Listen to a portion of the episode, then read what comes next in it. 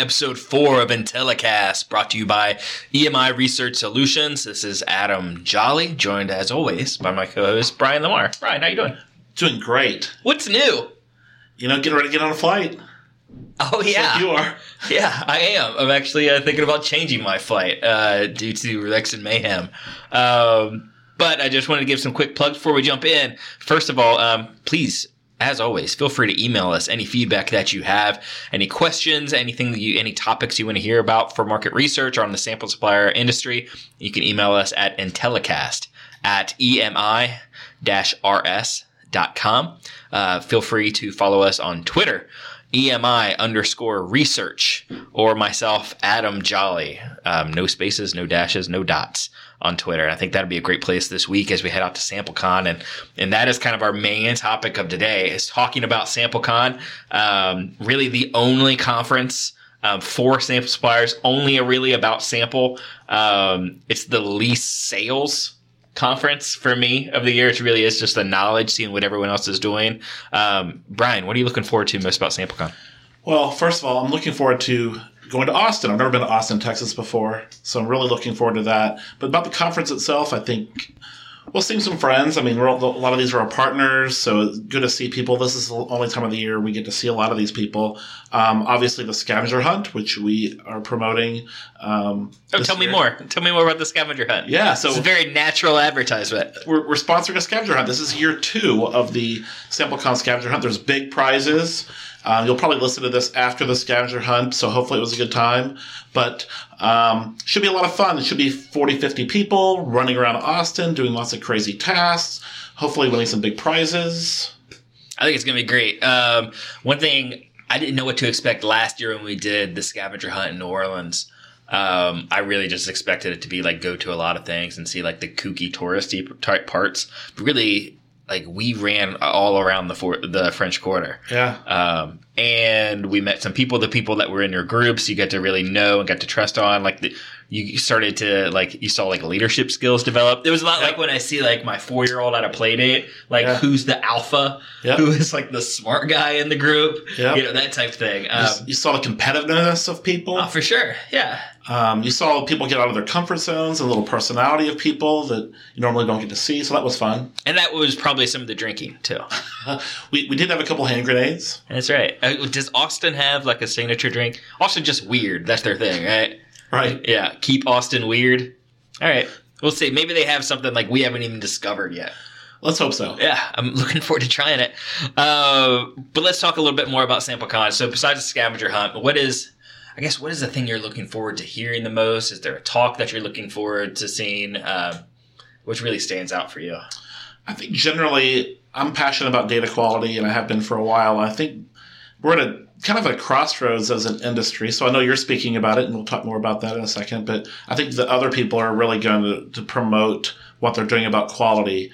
And as you saw in one of our earlier episodes or listened in one of our earlier episodes, I'm hoping that there's an industry solution and maybe collectively we can come together for some sort of industry solution. So I'm looking forward to kind of the general theme and seeing if there's some sort of solution. What I don't want, and this is what you see at a lot of conferences, is people get up there and say, "This is we have poor quality," and then there's no solution. We forget about it in three days. Yeah, I think that's probably you'll probably get that, or that we have the best solution. No one's thinking about this. Um, I expect SampleCon to be a lot of programmatic sampling talk. Yeah, a lot of um, speeding up the fieldwork sample process.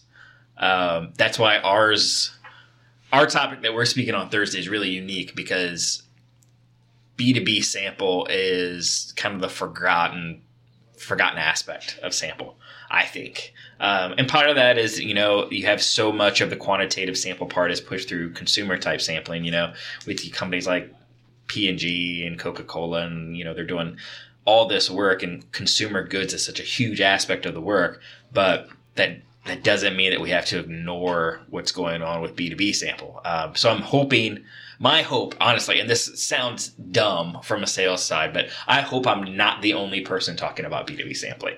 That someone else there is thinking, what are we doing with B2B sample? How can I'm paying $30 for a CPI?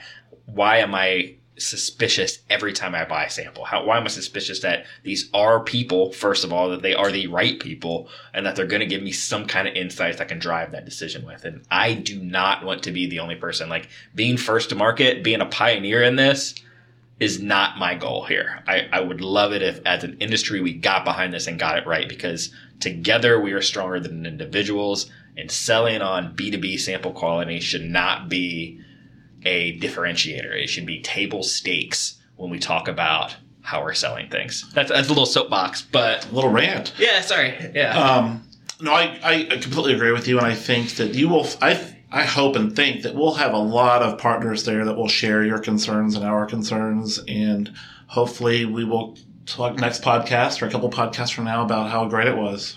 Great. Uh, well, Brian, I'm going to set you up. You're going to do the research rant this week. Yeah, Do you have one? I have one, and only one. Oh my gosh. Okay, go ahead. Give us your sample rant. It's generally it's about the same topic actually. It's around quality and specifically around people that use DIY tools. So we have a lot of clients and a lot of newer clients and clients that are trying to save money are using program their own surveys or using like a survey monkey type solution, maybe a Qualtrics. And, you know, a lot of times there's quality checks that are missed. Um, people aren't having others review their questionnaires. They're not properly screening. And we see this over and over and over. I'm not sure if other people see this as a trend, but we certainly see this as a trend. And it's, it's, it's, the concerning thing is that we traditionally in research have had people in those positions forever. People spent their entire career designing questionnaires. People spent their entire career analyzing data. People spent their entire career processing data. And now with DIY tools, one person can do all those tasks. And that's one amazing thing about the innovation and technology increases in research. But the challenge is, should everybody be doing this? I don't think so. So my solution is, I'm going to end my rant with a solution for once. All right. Try to be positive. All right. Just have somebody quality check it. That's it. So you don't need a formal process. Just have a coworker or another researcher or a person at your supplier. Hey, will you check this because I'm the only one that's seen this and I don't know my own blind spots. I love it. And you know, um, last week with Amy, we talked a lot about service and how service has become this kind of. Um, it's not what you expect on every study because a because a lot of the APIs, the DIY tools, the automation has made it to where service is really undervalued now, and I think that in the process. So over the last two years, I hear sample being called a commodity a lot. Um, that we have commoditized the sample industry, but I believe that it is very hard with the automation and DIY that we've stepped up with and making it to where anyone can be a research manager, basically. Um, we have commoditized the industry Absolutely. and not just the sample aspects of it. And there's that. I, I told this story last week with Amy, but like, so redoing my kitchen at my house, right? And my wife goes gets all these quotes for getting new subway tiles in our kitchen, our backsplash. And I get these quotes back, and they could have said three dollars. They could have said a thousand dollars. It doesn't matter to me. In my head, I think that I've watched HGTV, DIY. I've watched all these channels in 20 second, 30 second clips do the tile. I can do the same thing. I can get a table saw. I can I can cut the tile. I can measure it out. I can do this because I've seen it done so many times. How hard could it be? And it takes me falling on my face to realize that I'm not the expert of it because that is the same way kind of research is going. We've seen, we've given people the tools, maybe not the right way to use them. We've shown 20 second, 30 second clips, presentations, conferences on how to do this DIY sample. We train them quick to that, and you're not an expert of that. You're not going to have the best value, the best experience just by doing those type of clips. That's a really good analogy. Thanks so much. Impressive. I appreciate it. My wife will appreciate that analogy as uh, this redecorating of our kitchen drives our marriage further and further apart. Um, so typically we do our interview at this time. Uh, no guest this week. My fault. Should put that out there. 100% my fault. We were supposed to record last Thursday. It didn't happen. We talked about recording last Friday. It didn't happen. A little bit this week. I have been a wreck over the last week, so no guest this week. I apologize. It's okay. I, I don't mind talking for an extra 10 minutes. Oh, good, good. Um, so let's talk just you and I. Um, let's talk about so my presentation on Thursday. I showed you it. Um, this will probably go up right before or after. I'm looking at producer Brian. He's showing me his calendar. He's shaking his. He doesn't know. We don't know. Uh, but the theme of it is elephants. No, uh, the theme of the presentation is really looking at B2B sample and how it's always been kind of an elephant in the room that we've ignored. Uh, mainly because the most pressing pressing issue based on revenue and where a lot of the money is coming from has been this consumer goods type, and they've if anything, also, if you have someone speaking at a conference or being kind of a thought leader, it comes from a consumer goods company, right? Even SampleCon, you have Dell is coming to speak, right? And they're Right. a consumer goods type company to push that forward. But as somebody that works in our insights department, what are some of the main things that you see? Why, why do we have sample B2B sample quality issues? What are some of the main ways that get us to those quality issues? Well, one of them is that I, I think as an industry, we tend to feel that the if you're good at a consumer panel, you're also really good at a B2B panel. Right. In some cases, that's true, but not in all cases. And so people tend to think if partner A, oh, they're really good on this, I'm going to use them for everything. And that's not true. And the second way is that I think a lot of clients, and I'm not sure if that's a market research client or the end user of the data client, but they tend to think that in sample industry we have perfect targeting. So if you say, hey, I need to talk to CEOs, and then the first question is, are you a CEO? Yes or no? And we know because we've been in this for way too long that you need to kind of hide and build a better screener than, than that because people change jobs and you don't know what kind of targeting every panel has. Those are the probably two ways. Yeah, I agree with that. I, I think it really is. So there's two sides of the coin, right? There is the it's the sample supplier's fault, and then there's it's the client's fault. Yep. And I think a lot of these conferences you go to naturally because no one wants to point a finger at you know you don't bite the hand that feeds you. You don't talk about the client fault. Um, at the same time of that, most conferences that we go to are populated mostly by full service market research firms Right. which arguably have the lowest percentage of removals for a lot of these. Yep. Um, because the problems that we're going to point out with clients and, and client based sample fraud is that, like you said, it's presumed targeting, which honestly we could have a say into with sample suppliers. You can come back and get your apples to apples targeting Yep. lined up. Um, and then questionnaire design, you know, just jumping right into asking, are you leading questions that you have? And that's more so from the brand type perspective. But very rarely are you seeing first of all full service market research firms aren't talking about b2b research that they're doing. It's a small percentage probably. Management consulting firms aren't going at all to any of these market research firms. Like maybe at tmre you might see someone from boston consulting group. Maybe. For the most part you're not seeing a lot. I think a couple of years ago uh, there was some people at bain at like a TM, tmre type type company. For, for the most part what's the incentive for them to go to those type of com- conferences right? There's no like sales driven and then for brands very rarely do you have b2b type brands. So like your siemens those type of companies that are doing more, mostly b2b type research. So they're not learning this. So it's up for the sample supplier to tell them or the full service firm for the most part but if sample suppliers are going to them directly it's up for them to tell them this. And it becomes like a bite the hand that feeds you type thing. And so it takes falling on your face and having bad sample leaving a bad experience, bad taste in someone's mouth for it to happen, which typically benefits the next sample supplier that calls, right? Yep. So for to me, like the best successes that I've had with a client on this B2B sample has been we've worked with another partner. They didn't walk us through this. They didn't teach best practices. We fell on our face. We didn't get the results we wanted, and now we're over with you. How can you make this better? And it's such an easy fix, right? First to market is horrible sometimes in Right. the B2B sample world. Yep. I, I do think there is um, an ignorance in terms of like steps, and, and part of that is just kind of virtuous that you think the world is perfect, but you know there there needs to be things like people don't know that you need to do things like validation techniques and ensure that there's open-ended questions that you're analyzing the results and red herring questions and questions to, to check people's engagement. People don't know that generally that that needs to be included. Um, that's all of our roles to help teach our clients that, and I think we're not doing a great job at it.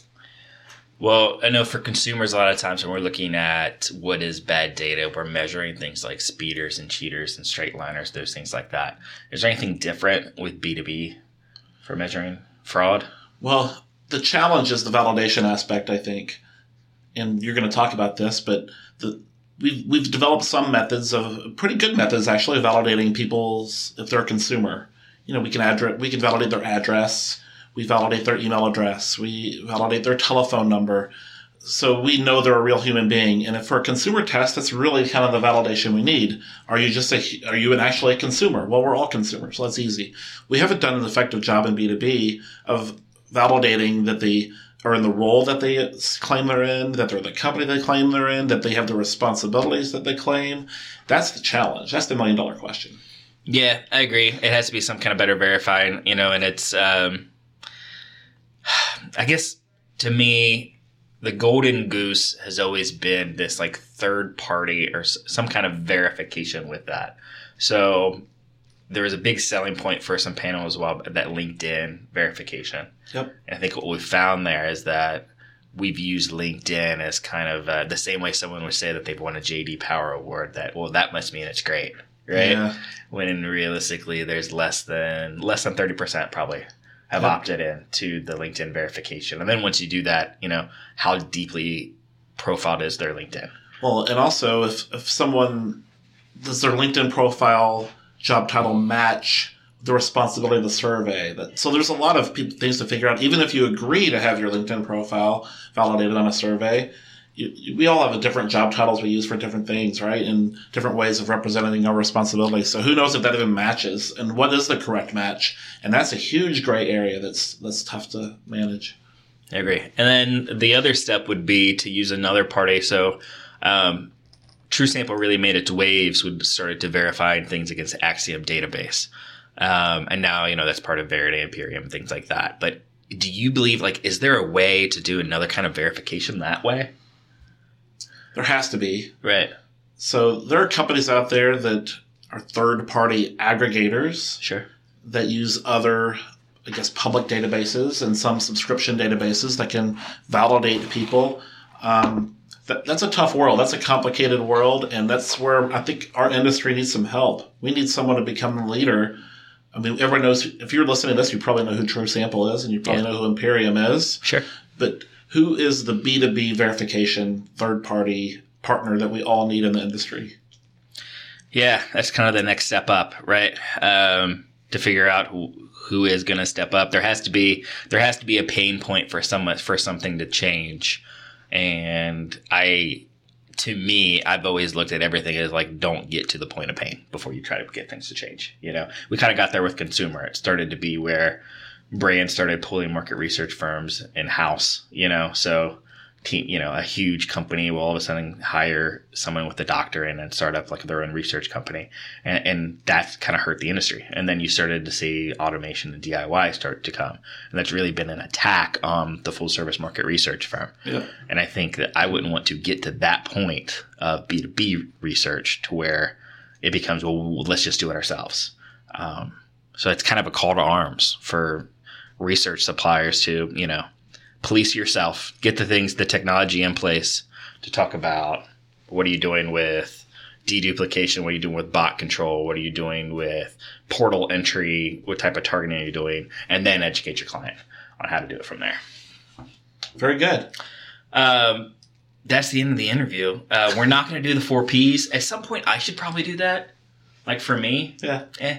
Uh, but let's jump into our Mount Rushmore of the week. Our Mount Rushmore of the week. I got this actually from you'll.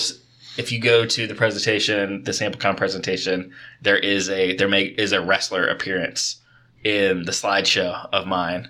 Uh, so I wanted to do a Mount Rushmore of professional wrestlers. It's something we talk about a little bit Yep. around the office. Um, it's something that probably two percent of the people listening can relate to. Yep. Who knows? Maybe we'll strike like a nostalgia type of nerve. Uh, so, Brian, what is your professional wrestler Mount Rushmore? This is tough, and I know you're going to disagree with at least one or two of these. Okay. So, the two easy ones Hulk Hogan, Ric Flair. I don't think there's much debate there. They really built wrestling from kind of a niche little entertainment to just huge, you know, getting on national TV and pay per views. I mean, they're just the two giants of the sport. After that, this is where it gets interesting. I'm going to go with The Rock as my number three. Um, I think that he really became kind of the lovable heel. Um, just and you can see he's the biggest movie star in the world now, I think. And then my fourth one is I'm gonna go. This is where you might disagree. Rowdy Roddy Piper. In my generation, Roddy Piper was amazing, and the reason I'm putting him on, on my Mount Rushmore is because he went outside the ring. So he he had Piper's Pit where he'd interview people, and he had incredible mic skills and built this amazing heel persona. And people hated him, but he did it not necessarily in the ring. In the ring, he wasn't that great of a wrestler. He was really good at talking and building up a heel status. That's my top four: Hogan, Flair, Rock, Roddy Piper. Um, your list, your list is trash, but it's like a different. It's like the best type of trash you could have. It's like a biodegradable. Okay. Um, you know those things like you, that you have the Coke or like the can holders. Yeah. And then they made it so like fish could eat them, Yeah. so it wouldn't like choke a duck or a fish. That's what your trash. That's what your list is. So if we lost something Yeah. in my trash, you wouldn't mind getting. It. You wouldn't mind getting Okay. going, not going. Yeah, there's not like gravy on it or Right. anything. It's not not bad. I'll take it. Um, so Flair is the obvious number one. Um, he's the greatest character of all time. He's the greatest wrestler. Uh, number two, you said like Hulk was like undisputable, Yeah, I think but so. like his legacy is severely tarnished. A horrible wrestler. He had three moves. If anything, the one thing with the Hulk that you can get is that he made wrestling popular for two separate generations. Like he had, you know, when we were kids, it was, and both of us growing up in Kentucky, it was mainly Memphis and NWA type wrestling, and which became WCW. So it was a lot of TBS type stuff. So that's why Flair was a big part for us, and like Jerry the King Lawler and those type guys. Andy, we've talked about Andy Kaufman and Jerry Yep. Lawler a ton. Yep. Um, Hulk was the New York City wrestling because that's what WWE was, and that was Yeah. Madison Square Garden, and like he was trying to popularize and make national this fame, so he made huge, but he couldn't wrestle. And he got more popular when he became a heel and went to WCW in the later years. Well, I don't know if I'd agree with this. That's because you're a young one. He took it national. I don't think that. I mean, when did Ric Flair first go to WrestleMania? It wasn't one or two. But he, WrestleMania would not exist without Hulk Hogan. Him and Andre the Giant was the most was the biggest match of it transcended sports. I think. Flair's first WrestleMania was nine, eight or nine. Yeah. I don't dispute Flair, Yeah. but Hogan. uh, Maybe it's because again you're a little younger, but man, it was huge. I get you. I mean, we went to this was before pay per view existed. We went to I think it was closed circuit TV in Louisville Gardens. Oh yeah. Paid twenty bucks to sit in a theater and watch WrestleMania. It was the greatest time of my. Life. It was the greatest. That's wild. Um, my number three. Um, oh, also, um, Hulk Hogan turned out to be really racist, and that didn't age very well. But no big deal. We'll Okay, skim great. over that. Skim over it. Um, number three is uh, the Macho Man Randy Savage, um, the best talker ever, the great best worker probably of everyone. Um, you know what? Here's this could probably be my rant, but like Macho Man, like so my avatar on Twitter has always been Macho Man, and Macho Man is actually the wrestler that's in my slide presentation. But my thing with people always when they see me, they say Macho Man, and they do it in like the Macho Man voice, like they're trying Yeah. to do a Yeah. like an impersonation of him, and they always do like the yell Macho Man, like the Yeah. oh yeah, like the, the the Jim huge, Macho- right? The snap into a Slim Jim guy. Yeah. The secret to the best Macho Man is his whisper. Oh, So think back like his promos because he would come in, "Oh, yes, it don't me, Gene," like you know, yelling, Right. but then he would get real soft and be like, "Oh, the cream rises to the top. Oh yeah, the Macho Man, Randy Savage, coming after you with Miss Elizabeth." Like this was like this like sultry, whispery. That's the key to the best Macho Man voice. And then number four is. Um, Stone Cold Steve Austin. You had to pick Stone Cold or The Rock. The Rock, yeah, he's the biggest superstar on the planet, but I go Stone Cold. Uh, Yeah. Producer Brian is holding up The Undertaker right now, which proves that he just has a dead ear, for lack of a better pun, to the wrestling industry. He was a made man. He's he's trash. Your list has gravy on it.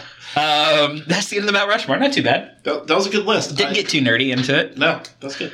Um, now it's up for the 30 second shot clock, the non research rant of the week. It is my turn. I've never done a rant, um, but I'm doing it this week. And uh, after the Super Bowl, I've decided to do it on Justin Timberlake.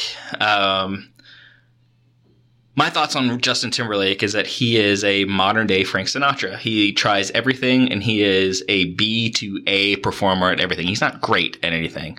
Um, I do believe that it is a shame that he went back to the Super Bowl and kind of did a tongue in cheek reference to Janet Jackson when he kind of threw her under the bus. Yep. And her career was lost based on a mutual decision that they made. And now he is rising up and becoming like the most famous person on the planet while she can't get any work and no one's buying her albums again.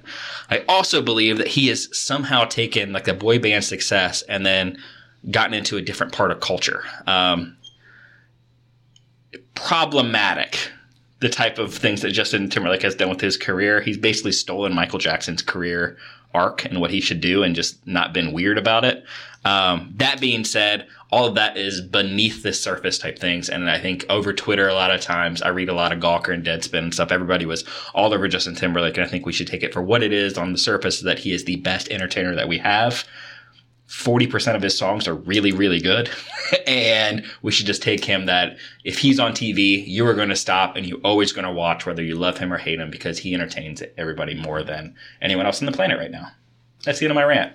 That's a good rant. I, I agree with that. I was a little down on him after the Super Bowl, during the Super Bowl halftime show. I feel like he, first of all, his intro, I feel like he cheated on Jessica Biel at least 10 times, number one. And Yeah. then he comes out with a, a boy band. Yeah. I think he cheated on his boy band and his wife within the first minute of the halftime show. I was disappointed. Oh, it's good because I saw like something I was watching was like you know his new album is dedicated to his wife and his kid, and his wife Yeah. is on like 14 songs of it, and I was like, wow, this is gonna be weird. It's called Man in the Woods, and I was like, this is gonna be like a country I love my family, America, MAGA type stuff, and then the first song is basically about some kind of erotic robot f- filthiness, uh, which is cool. Hey, whatever, Right. but it's not exactly what I go into the woods for. Anyway. Interesting. Uh, well, that does it for this episode of Intellicast. Um, you can find us this week at SampleCon in Austin, Texas. Uh, make sure to stop by the scavenger hunt if it hasn't already happened by the time you're listening to this. Um, Thursday morning at 11 o'clock, I will be presenting on the quality of B2B sample. A lot of the same type things you heard here, but I'll be trying to stretch that out into 45 minutes. Uh, following that, we have Quirks East at the end of February, February 27th and 28th. Please see in Brooklyn Kelly Clayton of EMI. And then after that, we are at Qualtrics in Salt Lake City. Um, very excited for that. More and more speakers coming out for Qualtrics every single day. I'm just excited for like the leadership opportunity that's going to give us out there um, and just learn a more about this like up and coming um, and soon to be public company. Who knows? Um, that being said, anything else from you, Brian? No. Thanks. Producer Brian, anything? No, head shaking. All right, thank you so much for listening to episode four of Intellicast, and we look forward to seeing you next week.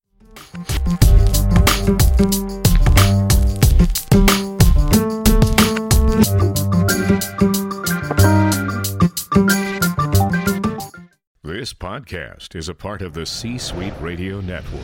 For more top business podcasts, visit c-suiteradio.com.